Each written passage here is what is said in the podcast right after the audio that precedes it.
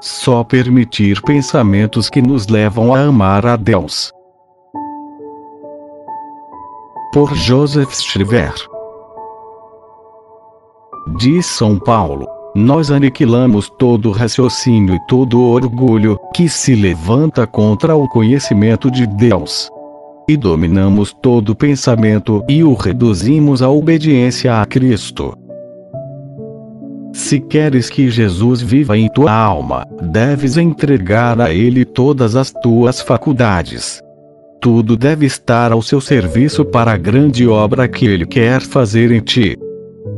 Dá-lhe também a tua inteligência, sem mesmo reservar para ti sequer um único pensamento. A inteligência foi dada ao homem para conhecer o soberano bem, e discernir os melhores meios para atingi-lo. Portanto, a finalidade da inteligência é servir à vontade livre. A inteligência tem o nobre dever de apresentar à tua vontade as infinitas perfeições e amabilidades de Deus, e as inúmeras razões de se apegar a Ele, para inclinar tua vontade a amá-lo. Como tu podes ver, é grande a tarefa da inteligência no trabalho da tua santificação. Tua vontade não pode produzir um único ato, sem o auxílio da inteligência. Sempre que a vontade escolhe algo, só pode fazê-lo por influência da inteligência. Portanto, há motivos de sobra para que tu cuides bem de perto a tua inteligência, e não a deixes fora do reinado de Jesus na tua alma. Considera bem o poder que uma ideia tem. Todo ato de inteligência contém em si uma energia, uma força de expansão. Qualquer pensamento, julgamento, raciocínio, qualquer série de pensamentos, qualquer encadeamento de ideias, possui essa energia, e tende para levar a vontade a produzir um ato de escolha. Graças a essa força, a ideia que se apoderou da tua inteligência, seja boa ou seja má, investe imediatamente sobre a vontade, para levá-la a produzir um ato. Então, é muito importante dominar a inteligência e governá-la. Cabe à vontade livre armazenar essa força, multiplicá-la pela reflexão, direcioná-la para o bem, Realmente, toda ideia que não se destina para o fim último, que é Deus, estimulando a amá-lo, ou auxiliando a cumprir um dever, será uma energia perdida. E não só isso. Será também um elemento de perturbação, contrário à saúde espiritual. E é preciso suprimi-la.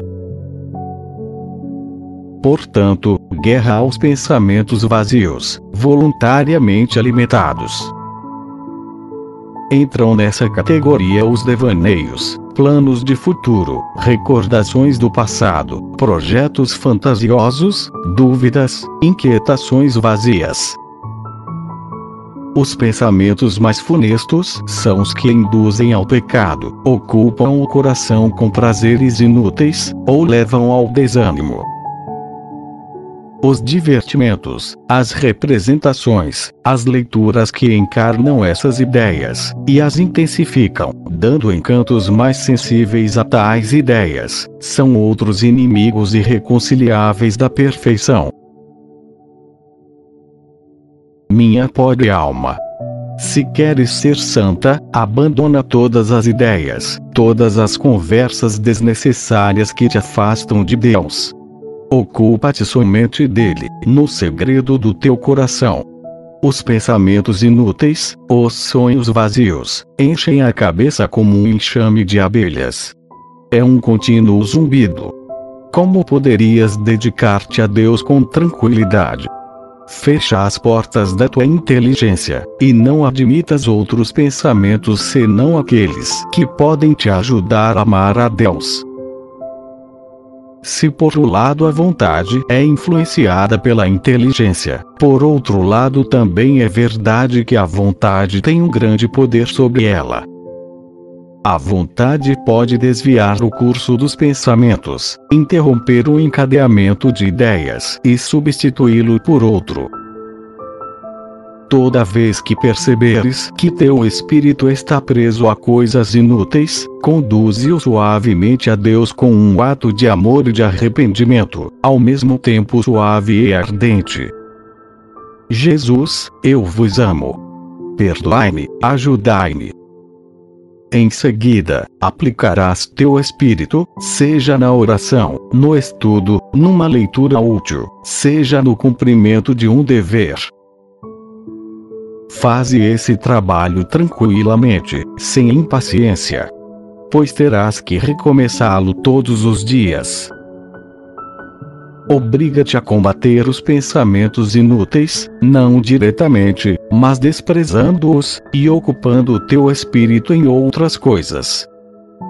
Assim, reconquistarás, em pouco tempo, toda a energia da inteligência e poderás cedê-la ao teu mestre, para que ele complete o trabalho de tua santificação.